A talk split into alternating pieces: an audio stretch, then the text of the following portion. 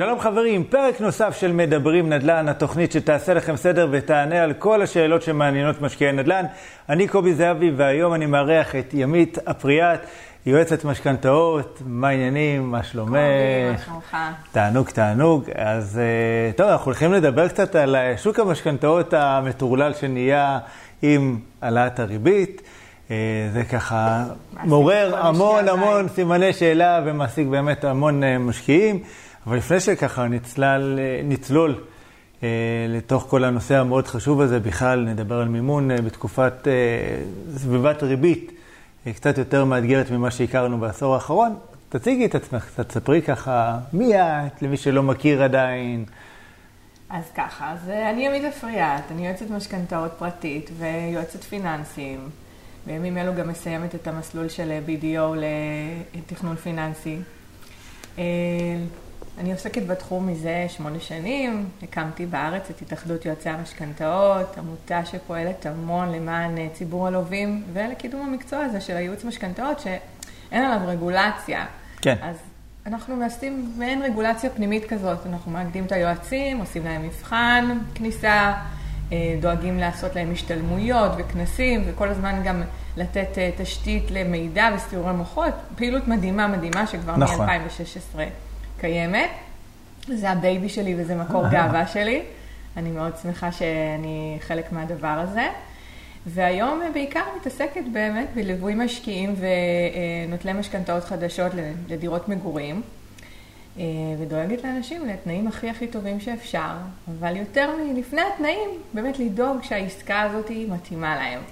לדאוג שהם נכנסים אוקיי. ומבינים את כל היתרונות והחסרונות, לדאוג שהם מבינים את הסיכונים הגלומים בתוך הדבר הזה, ולתת להם את הרוח הגבית שהכל בסדר ושהם יכולים לצלוח את זה. זאת אומרת שהם הבינו בכלל את המידות של העסקה, אם הם יכולים לעמוד אה, כן. ב- ב- בעסקה כזאת אה, והכול.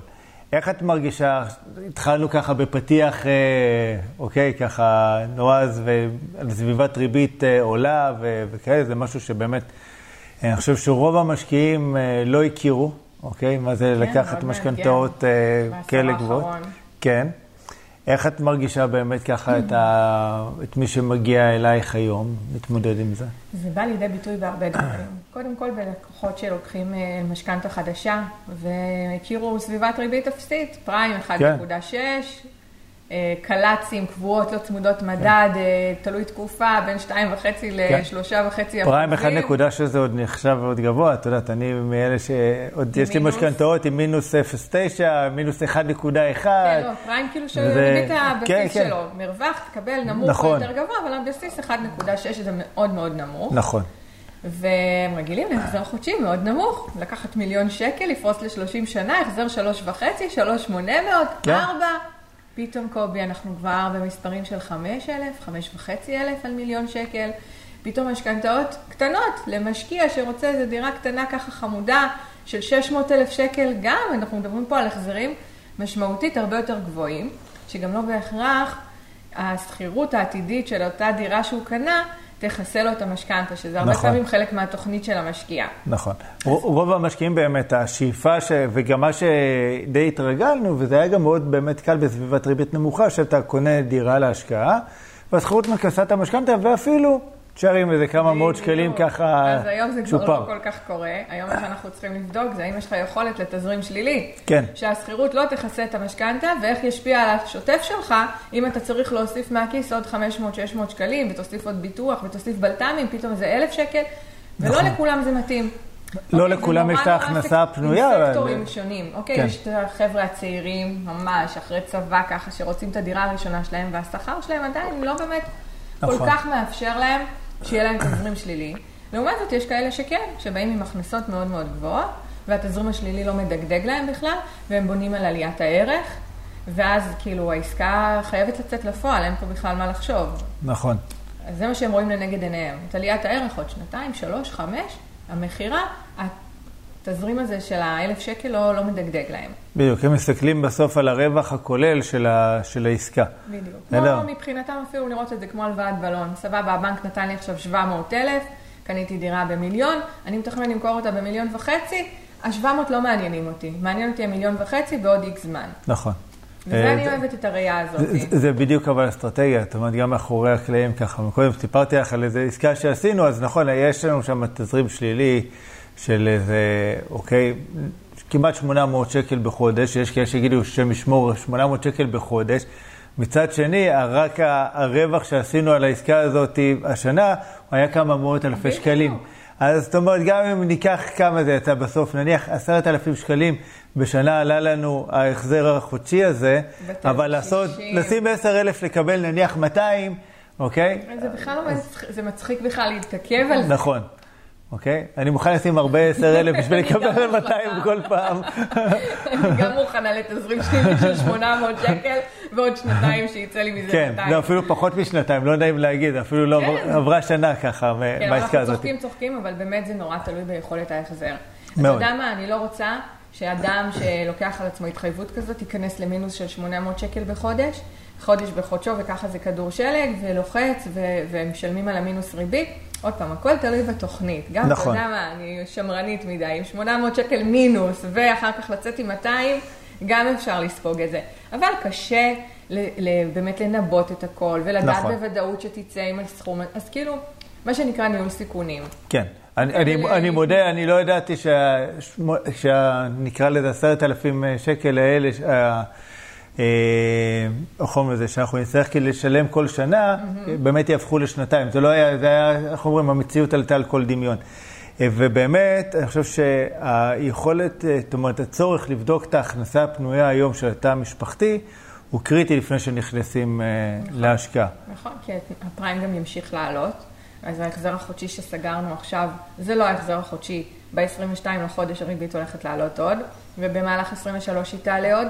אז צריך לראות את זה. צריך לראות שאותו אדם או זוג שלוקח עכשיו משכנתה, יכול לעמוד בתנודות האלה. ממש כן. אתמול עשיתי שיחת ייעוץ עם זוג, שההחזר מתחיל ב-7,000 שקלים, אנחנו על קצה גבול יכולת ההחזר שלהם. הפריים שיעלה בסוף החודש הקרוב, לקחנו אותו בחשבון ואנחנו כבר עוברים ככה את הגבול. כן. הם לא יעמדו בשינויים. אז ניסינו לבנות הרכב שמינימום, טוב, האמת בסוף לא שמנו פריים, שזה הכי לא מתאים לי, קובי, הכי לא אופייני לי לא לשלב פריים, אבל באמת ראיתי שהם לא יעמדו בשום שינויים. כן. אז הצלחנו לבנות תמיד יצירתי אחר, בלי פריים, וגם עם התכנות אה, נמוכה מאוד לקנסות, הצלחנו לבנות אוקיי. משהו, כי גם הם מחזיקים את הנכס רק חמש שנים. אם הם ייקחו את הכל בקבוע לא צמוד מדד, עוד חמש שנים שימכרו את הנכס, הם יהיו חשופים לקנסות של עשרות אלפי שקלים. נכון. מדברת איתך על 50-60 אלף שקל קנס.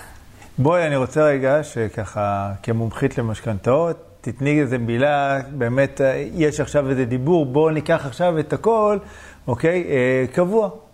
קבוע, לא צמוד, שזה כביכול. גן עדן, בסדר? כי זה, זה קבוע, אנחנו יודעים בדיוק מה אנחנו הולכים לשלם, כן. אבל בואי ככה, כמקצוענית, איפ- איפה הסיכונים כאן? אז היציבות הזו של ההחזר החודשי היציב והקבוע, יפגוש אותם כשהם ירצו למכור את הבית או למחזר את המשכנתה, כשסביבת הריבית תרד והם ירצו לשפר לעצמם את התנאים, הם יפגשו קנסות מאוד מאוד מאוד גבוהים, כי זה מסלול שיש עליו עמלות היוון. הבנק אומר, אני מכרתי לך את הכסף עכשיו ל-30 שנה בריבית של 5 אחוזים. באת אחרי חמש שנים, כי הריבית ירדה, אתה שומע שהריבית עכשיו היא 4 אחוזים, אתה רוצה גם? אתה יכול. אתה בא לבנק, אומר, אני רוצה למחזר. אומר, סבבה, היית אמור לשלם לי 5 ל-30, נשאר 25 שנה, נוסחת היוון, בום, תשלם לי 60 אלף שקל, ובבקשה, קח את ה-4 אחוזים. בסוף, זה אמור גם להיות שווה. כלומר, אתה פורס את הקנס מחדש על הקרן, בריבית של 4% ל-25 שנה שנותרו, זה אמור לגלם חיסכון משמעותי. אבל עדיין, זה קנס, ובטח אם מכרת את הבית, אתה מרגיש את זה בכיס שלך. כן. כי אתה צריך להיפרד מ-50-60 אלף שקל שאתה צריך נכון, להחזיר שאתה לבנק. פורט את המשכנתה. נכון. זה... ואז באמת צריך פה יצירתיות ולבנות תמהילים שמקטינים את החשיפה הזאת, אבל גם לא מהווים סיכון לאותו משק בית בתנודתיות שיכולה עוד להיות במסלולים האחרים שהם לא קבועי ולא צמודי מדד. מה, מה היית ממליצה בכל זאת, זאת אומרת, אה, מבחינת איזה תמיל כזה, זאת אומרת, איפה יותר לשים את הדגש היום מבחינת התמילים? אין copy paste, זה נורא תלוי ביכולת של, ה, של האדם. אם יש לו יכולת לעמוד בתנודות ובשינויים, אני עדיין כן. ממליצה לקחת פריים. כי אני גם שתי שליש פריים, כמו גם שמותר? שני שליש פריים, גם 100% פריים.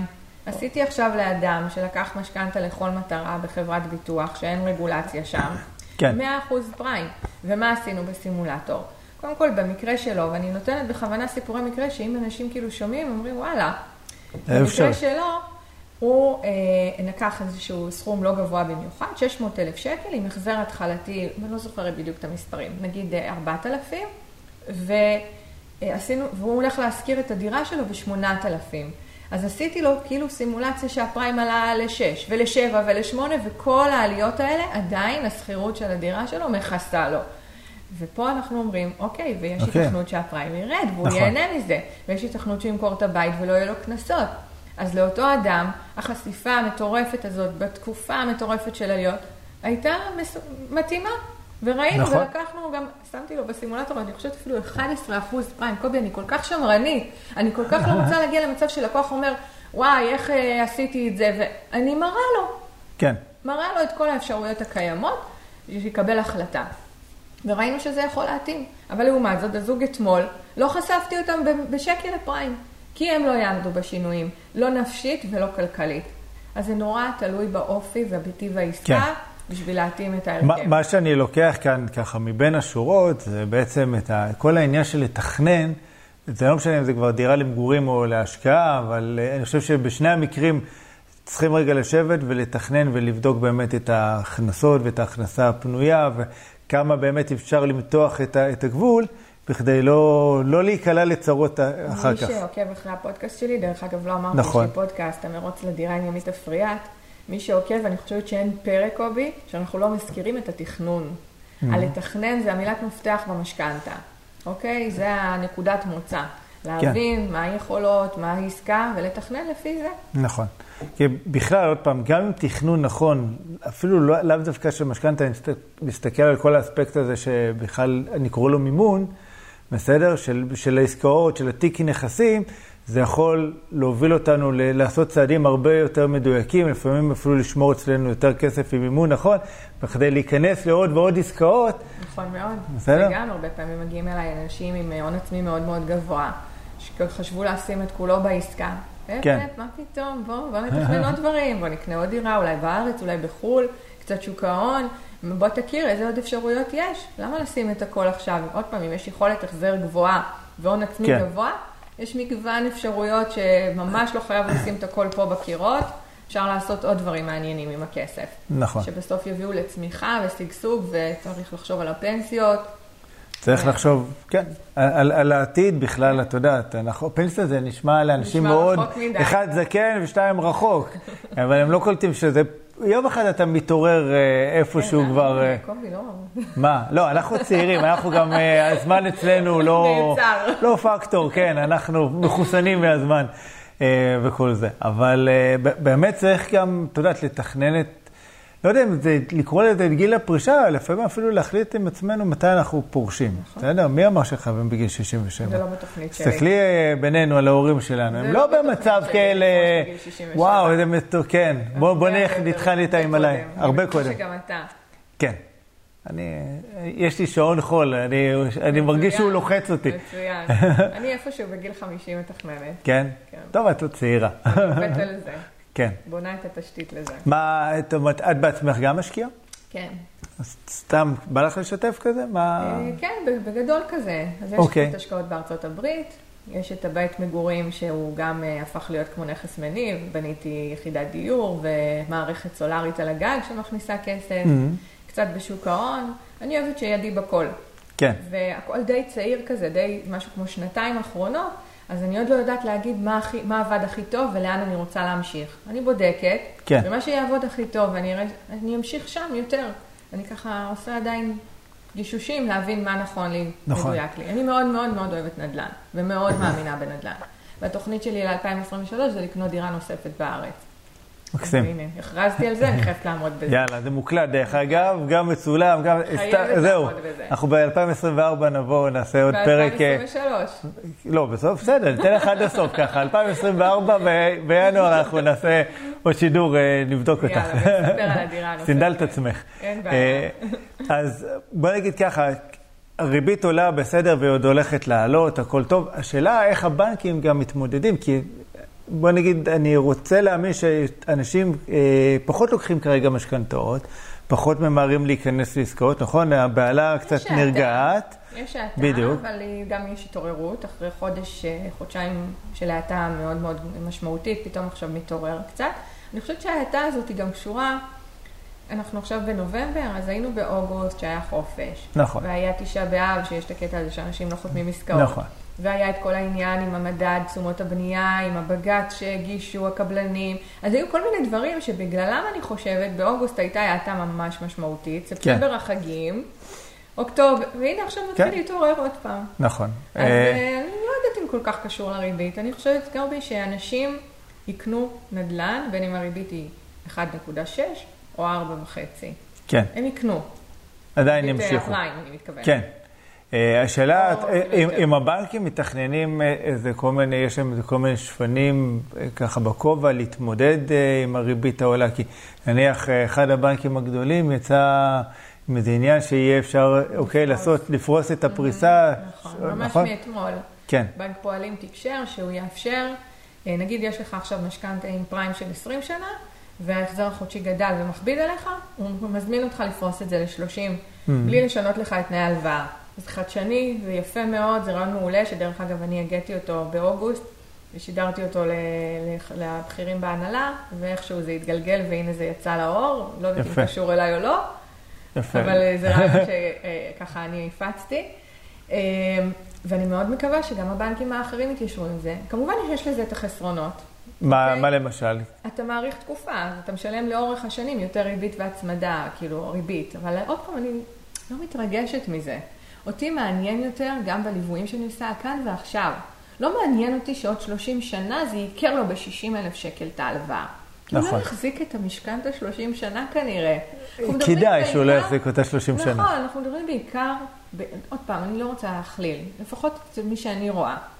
חבר'ה צעירים, אוקיי, זוגות צעירים. הממוצע שמחזיקים בית בישראל הוא 7 שנים, אחר כך עושים איזשהו תהליך של שיפור דיור, ובאותו מעמד גם עושים חישוב מסלול מחדש על המשכנתה. נכון. אז אני לא מוטרדת מזה שזה יעלה לו 60 אלף שקל אולי בלונגרן. כן. מעניין אותי עכשיו, אם עלה לנו 600 שקל ההחזר החודשי, וזה מכביד עליו, כן, בוא נמצא את הפתרון. כמובן גם לא לרוץ לזה, קובי. קודם למצוא במשק הבית איפה אתה יכול לצמצם את ההוצאות, לוותר על קפה ומאפה, לוותר על מסעדה והצגה בחודש, והנה כן. 600 שקל פנויים. אוקיי, אז קודם כל ללכת לשם. דבר האחרון זה ללכת לפתרונות של הבנק, שבעצם הם קלים, זמינים, אבל הם יש להם באמת משמעות. יש להם מחיר. נכון.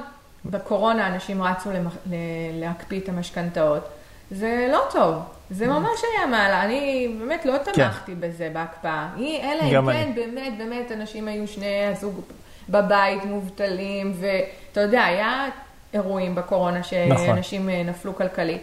אז אני מבינה, אבל עשו את האנשים גם שהמשיכו לעבוד רגיל, שהכל התנהל אצלם רגיל, הלכו ועשו את זה כי זה חסך להם 2,000-3,000 שקל בחודש. זה לא באמת חסך.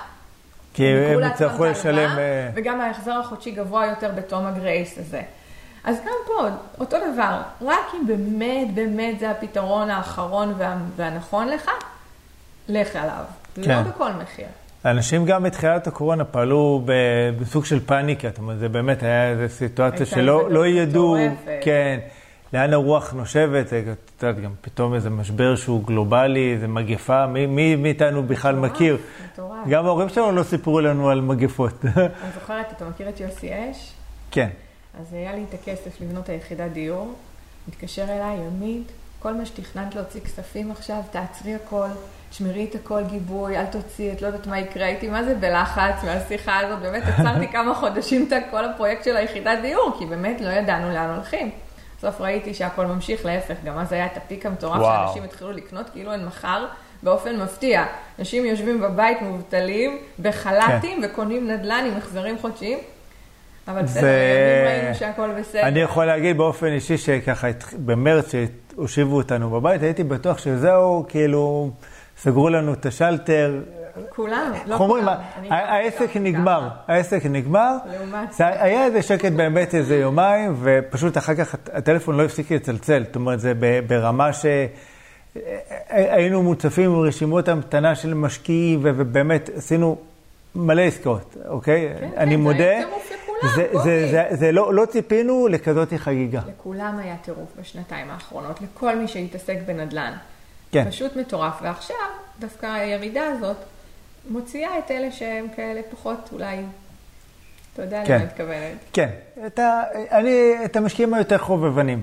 ואני חייב להגיד, המלווים, אה, גם את המלווים, בס, בסדר. כן, אני לא נכנס, על, את יודעת, אני, אני תמיד אומר, הסיטואציות האלה מוציאים את הבררה. בסדר? בדיוק. זאת אומרת, את המשקיעים הלא מקצועיים, בדיוק. את, המלווים, לא משנה, מישהו לא באמת מקצוען ולא יודע אה, לפעול בצורה מקצועית, בשוק עולה, בשוק יורד, שוק מתרסק, שוק זה, אוקיי, אם אתה לא יודע איך להתנהל ולהתאים את עצמך לסיטואציה, אתה לא תהיה במשחק הזה, בסדר? כי הוא מאתגר, אבל בעיניי, אני מתגעגע מאוד לתקופה שלפני הקורונה. חייב להגיד לך. כן. שהיה אפשר לנהל משא ומתן בשקט. הייתי יושב על דירות חצי שנה, מנהל איתם משא ומתן, אף אחד לא היה נכנס, גם אם היה שלט ענק בחלון, למכירה. איפה היום? אוקיי? בלי שלט אני מגיע, יש איתי עוד עשר מתווכים ו- וכאלה, יש מלחמה על כל דירה. והמחיר רק עולה ולא יכול זה משא ומתן הפוך, במקום אה, לרדת הוא רק עולה. זה כמו מכרז. כן, מכרז פומבי, אשכרה. כן.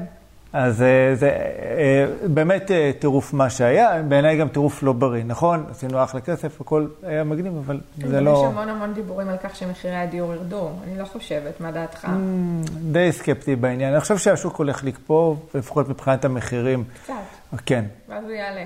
כי הביקושים ישנם. כמו תמיד. בסדר? הביקושים ישנם, אין מספיק התחלות בנייה, אין מספיק קרקעות כן. מופשרות, אין, אין מספיק, כן. פשוט אין מספיק. ואין סיבה באמת אמיתית שמישהו יוותר על... אה, אבל העלייה הייתה מאוד כן. מאוד גבוהה. אני- אני- האחרונה. היא, מאוד. היא, הייתה, היא הייתה מאוד גבוהה ביחס גם בכלל, זאת אומרת, זו עלייה ששוק אה, הגיוני אמור לקחת לו משהו כמו 4-5 שנים לפחות לעשות עלייה בסדר גודל כזה, וזה קיצר את, ה, ממש, אוקיי, לא, את, לא- את לא הדרך. נורמלית. היא לא נורמלית, ויש לזה מחיר, ואני חושב שהמחיר הוא בעיקר לילדים שלנו, אבל רגע, אה, מה שמסקרן אותי ככה, את יותר קרובה למערכת הבנקאית והפיננסית.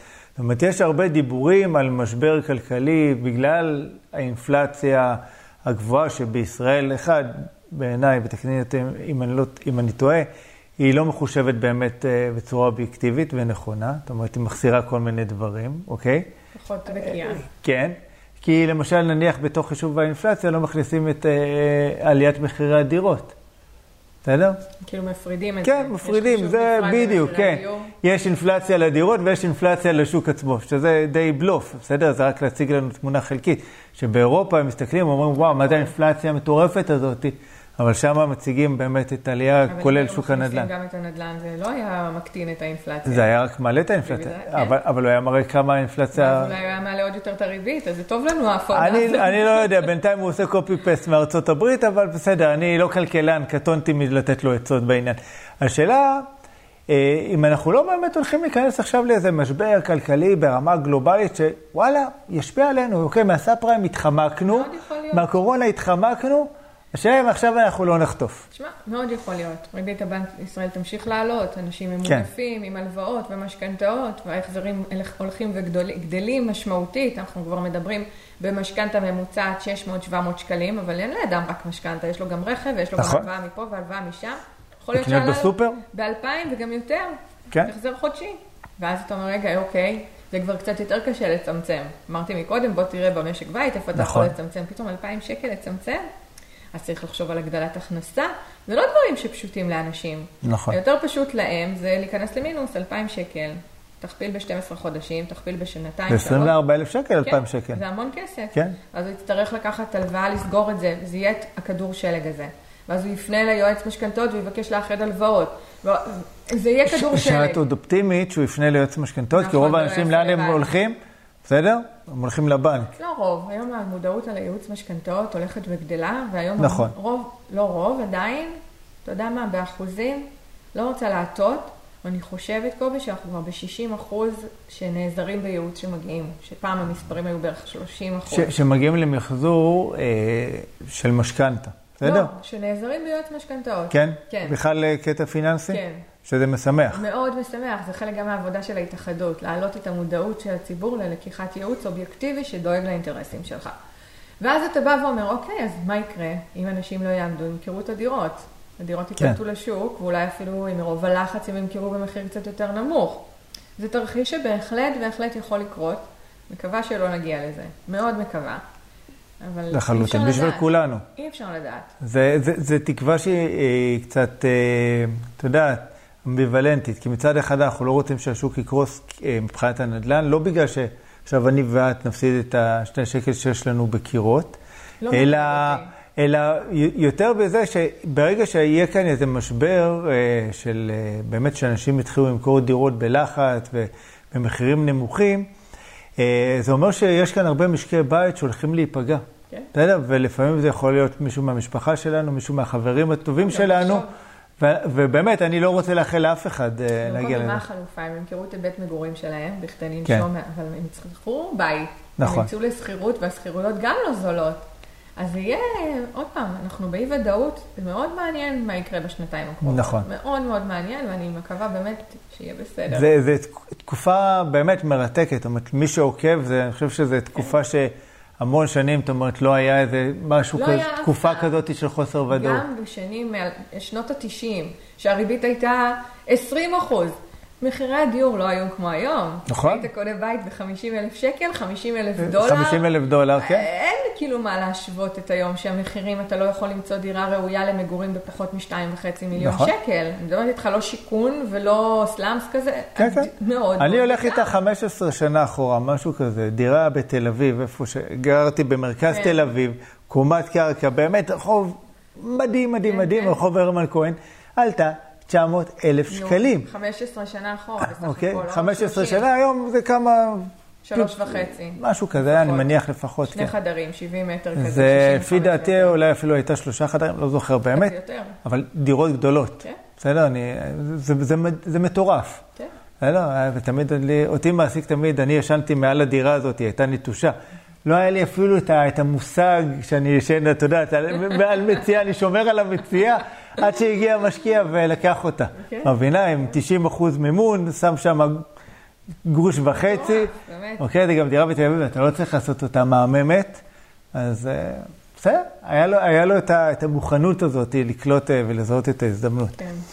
אז אה, טוב, אני, אני מקווה באמת שככה אנחנו, זה, לא נראה כאן איזה מפולת גדולה והכול.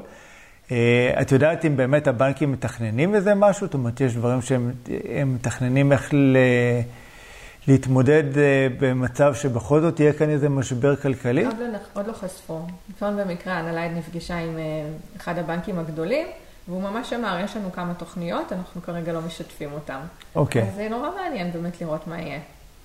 למה? כי זה מסוג של נבואת זעם כזאת? זאת אומרת, יש הרי דבר שנקרא אינפלציה של ציפיות. רוצים כנראה להיות, אה, שלא יעתיקו מהם, ולהיות חדשניים, ולצאת עם הבשורה כשהיא כן. תהיה ככה רלוונטית. אני חושבת שזו אסטרטגיה שיווקית כזאת, לא, לא אוקיי. איזה משהו, אתה יודע, סודי... אה, איזה ככה, איזה טיפ או איזה משהו ב... לתת לאנשים שאו שהולכים לקחת משכנתה או שבאמת ככה מתלבטים מה לעשות כרגע עם המשכנתה שלהם בתקופה הזאת של חוסר ודאות. איזה טיפ היית את נותן להם? התשובה לשניים. אחד, מי שלוקח משכנתה חדשה, לבוא מוכן עם המספרים. כמה הון עצמי יש לך, כמה כסף צריך להוצאות הנלוות, זה לא נגז... כאילו להשאיר את זה בצד, להבין, אוקיי, זה מה שאני מביא לרכישה, ומה יכולת ההחזר שלי.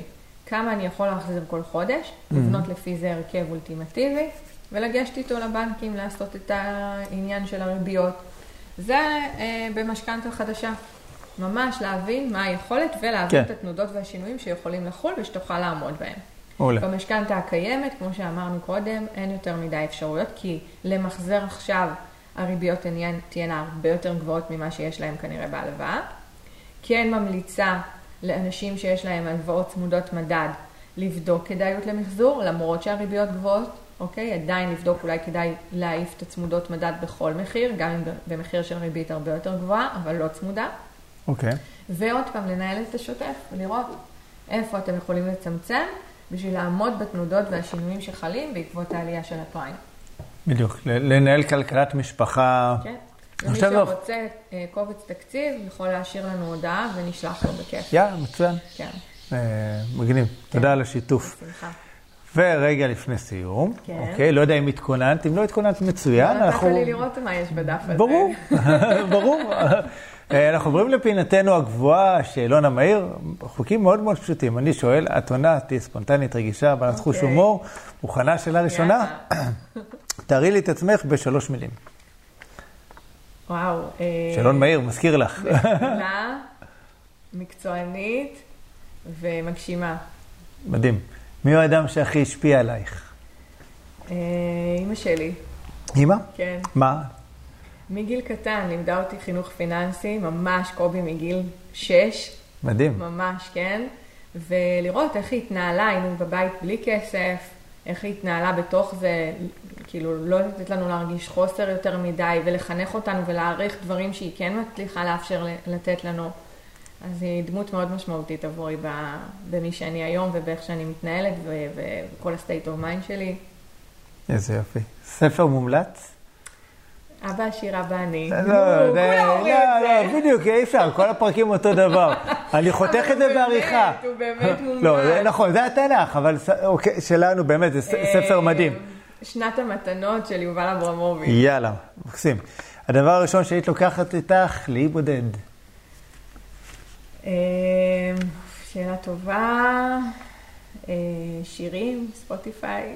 אוקיי, והדבר האחרון שהיית לוקחת אתה איתך יודע, לאי שאלה- בודד? היינו באיזה מפגש עם מטפלת רגשית, כן. שאלה את הבן שלי בן השמונה מה הוא היה לוקח לאי בודד, אז הוא אמר, אוכל, מים ומקרר נדמה לי. ילד כאילו. ממש אני לא אהיה רעב. כל פעם שעברנו בית, כאילו יושב לו על משהו, לא ברור לי למה, כל פעם שעברנו בתים, אמא, יש מקרר בבית, המקרר כבר מלא, לא יודע מאיפה הבעיה, החוסר הזה בגלגול הקודם, משהו, כי הילד הזה אף פעם חסר לו כלום. קצת איזה סשן של NLP יכול אה, אולי קצת... אה, להבין כן. מה- על מה זה יושב. מה הטריגר? מה הדבר האחרון שהיית לקחת איתך לאי בודד? דבר האחרון, כן. טלפון סלולרי, תכלס. די, נמאס לי ממנו. זה- זה התשובה השנייה שחוזרת על עצמה אחרי אבא שיר אבא אני, אבל זה אין אני מה לעשות. מכורה ואני מתה להפחית ולהעיף את זה כמה... כולנו. יואו, זה נורא. כולנו, כולנו. זה במיוחד שאת יודעת, נכון, של עסקים, זה נורא, קובי. כן. זה סם קשה. הייתי לפני איזה ארבע שנים בהרצאה של יובל אברמוביץ' של החלומות, כן. וכתבתי שהחלום שלי זה להפחית שימוש בנייד, ומאז השימוש רק הלך ועלה. פשוט נורא, אה, כן, כן, גם העסק כנראה כן. הלך ועלה, וכן. נורא, נורא, אין לי מה להגיד. זה, זה צריך, אה, את יודעת, אני, יש לי בימי רביעי, ככה, דייט עם הבנות שלי. כל רביעי זה יופי. סוגר בשעה שלוש, ארבע אני כבר בבית, הולכים לאכול גלידה, לא משנה, עושים תמיד איזה משהו כן. ביחד. ותקשיבי, זה קשה. אני, אני, אנחנו יכולים לשבת לאכול איזה גלידה והטלפון מצלצל, והן אומרות לי, אבא, תענה, זה מהעבודה, ואני אומר, הכבוד לך. לא, לא, לא, עכשיו זה הזמן שלי איתכם. אני רואה בעיניים שלהם את ה... את האושר. את ההערכה, את הוואו, כאילו, איזה יופי. בסדר? כי הכל יחכה, סבבה, אני כאילו, שעתיים, שלוש, לא להיות זמין, לא יקרה העסק כלום, לא אנחנו לא לא נפל. מנתחי מוח, כן, בוא. נכון. אני אומר, אם זה משהו ממש דחוף, כנראה שזה או מיון, או איזה משטרה, או איזה משהו קצת פחות אני, בסדר? אה, זה- אז נשתדל. אה, העצה הכי טובה שנתנו לך. העצה הכי טובה שנתנו לי, אמ, שהתגרשתי, האישה אחת, ודווקא בנקאית, אמרה לי, ימי, תקני את החלק של הגרוש שלך מהבית, את לא תתחרטי, כשכולם אמרו לי שזה גדול עליי ומסוכן לי, היא היחידה שאמרה לי, את חייבת לעשות את זה, והקשבתי לה. מעולה. זו העצה הכי טובה שקיבלתי בעשור האחרון. כן, האמת היא שיש לך אה, בית מהמם, תודה. אחלה אחלה אנרגיה יש כאן. אה, איזה תחביב יש לך? וואי, אין לי כל כך תחביבים. זה עצוב, אה? אני לא עושה ספורט. אני, אני באמת משקיעה את כל כולי בעבודה. אני נהנית מזה, אתה כן. מבין? אני לא מרגישה שאני עובדת. אז זה לא... אני נורא נהנית מזה. אז אם יהיה לי רגע פנוי, אני אשב לחשב עוד קצת אה, תמלילים. ואני אני גם עושה את הפודקאסטים, שזה כאילו כיף לי, כי אני מעניקה המון המון נכון. ערך. אבל זה באיזשהו אופן גם סוג של לעשות, לעבוד. תראה, אנחנו, אני, אני מכיר את הג'וק הזה, זאת אומרת, אנחנו עובדים בסוג של תחביב שלנו. כן, אז זה. זה, זה מדהים. בדיוק, ולהרגיש כן. שאתה לא עובד. נכון, זה, זה קסם כזה. כן. איפה את רואה את עצמך בעוד עשר שנים? עוד עשר שנים, אני רואה את עצמי לקראת אה, הגעה למצב שאני לא צריכה לעבוד בשביל אה, להכניס כסף, שיש לי תשתית שמכניסה לי כסף באופן קבוע, לטובת השוטף, המחיה, לא מדברת איתך עכשיו על אה, להיות אה, אה, עשירה מאוד. כאילו, כן, הייתי שמחה, אבל עוד פעם, אני, אני אדם כן. צנוע, אני לא צריכה הרבה כסף בשביל האורח חיים שלי. אז שיהיה לי את הסכום הזה שנכנס מדברים ששתלתי היום, שיניבו את הפירות האלה לעוד עשר שנים. מדהים. ושאני אוכל לטייל עם הילדים וליהנות ולחיות. כן, הפוקוס על הדברים החשובים. למרות שעוד פעם, העבודה היא לא מפריעה לי, היא כיפית, ואני גם אוכל להמשיך לעשות את זה. כן. אבל לא ברמה שאני צריכה את זה בשביל המחיה שלי, אלא ברמה שאני עושה את זה בשביל הכיף שלי, ואולי אפילו אני מאוד מאוד רוצה להגיע למצב שאני יכולה ללכת לבתי ספר וללמד חינוך פיננסי בהתנדבות. אז אולי אני גם את זה אעשה עוד עשר שנים. מדהים. אם היו עושים סרט על החיים שלך, לאיזה ז'אנר הוא היה שייך? דרמה. דרמה? כן. כן? טיפוס דרמטי? לא, לא עשית עליי רושם כזה. בכלל, החיים שלי. החיים דרמטיים. היו- זה לא אני, זה החיים. כן, אתה יודע, אמא התגרשה פעמיים, אני התגרשתי, אחים מכל מיני הורים, אב- אבא שנפטר, כאילו אבא שהתגרש ולא ביקש, כל מיני, אז כאילו יש דרמה, אבל אני לא סוחבת את זה ביום-יום שלי. אוקיי. אוקיי. אה, שאלה הבאה, לאן היית הולכת אם היית בלתי נראית? אם הייתי בלתי נראית, כן. אה, לאיזה קבינט כזה, לראות מה מתכננים לנו בממשלה, איך הם עובדים עלינו. כן. אני חייב להגיד לך שאתמול הייתה לי פגישה עם משקיע חדש, מקסים מקסים, בחור, זה, בטח הוא גם יקשיב לפרק, והוא התלונן על השאלה הזאת, כי הוא אמר שכולם עונים את אותו דבר, שהיו הולכים לאיזה קבינט כן, שהם מחליטים וזה. אמרתי לו, בסדר, גם- תמיד ממליצים על אבא עשיר אבא אני, אבל נשמע לך, כן. מפתיע. נכון? אבא עשיר, אני- אבל לא מפתיע אותי. כן. שכולם עונים על הקבינט אה, מפתיע אותי. כן, בצורה כזו או אחרת, אבל כן.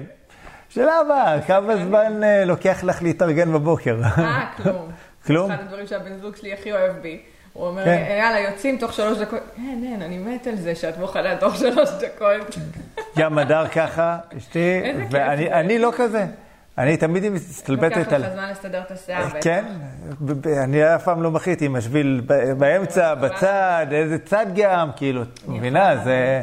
הרבה החלטות יש כאן. אני לא יודע. אין- לי מושג, אני. לפעמים אני אומר, אני אצלם את עצמי מתגלח ומתארגן בבוקר, כנראה זה ממש בהילוך איתי. אני לוקח את הזמן. כן. אה, אוקיי, אה, מה הדבר שעשית שאת הכי גאה בו? הקמה של התאחדות יועצי המשכנתאות זה אחד ממקורות הגאווה הגדולים שלי. והילדים שלי, הבנים שלי, הם... אה, אין עליהם. לחלוטין שני דברים וואו. אה, שיש מה להתגאות כאילו, בהם. וחלק בפן המקצועי וחלק בפן האישי, זה שני הדברים שהם אה, מקסים. משמעותיים בחיים שלי. מקסים. שאלה אחרונה, את מוכנה? יואו. וואי וואי, זהו, אנחנו שנייה לקראת סיום. את מי היית ממליצה לי לראיין בפרק הבא? וואו. אמ, גיל רוזנברג היה? בטח היה. הראל קולמן? חבר טוב, גם היה. אה, אה, עלייך, אה? כן. כל החברים? הטובים. יוסי יש עדיין יאללה. לא. יאללה. יוסי, אין, אני בדרך אין. אליך. טיל יוסי. כן, מקסים. היי, חברים, אנחנו שנייה לפני סיום. אם אתם צופים אה, בפרק בערוץ היוטיוב, אז לא לשכוח אה, ללחוץ על כפתור ההרשמה לערוץ ועל כפתור הפעמון שתוכלו להישאר מעודכנים. ואם אתם מאזינים באחד מאפליקציות הפודקאסטים, אז לא, לשלוח, אה, לא לשכוח ללחוץ על כפתור העוקב ודרגו אותנו בחמישה כוכבים, זה עושה לנו טוב על הלב. תגיבו, לייקים, תגובות, לבבות, כל מה שהמדיה יודעת לה- להכיל. אה, תשתפו את, ה, אה, את הפרק הזה עם חברים שבטוח שזה יכול לעשות להם טוב. ימית, את מקסימה. תודה. תודה רבה. שהתארחת. היה ממש כיף. איזה כיף. אה, יאללה חברים, תעשו השקעה נכונה בנדל"ן, שיהיה לכם יום מקסים. ביי. ביי.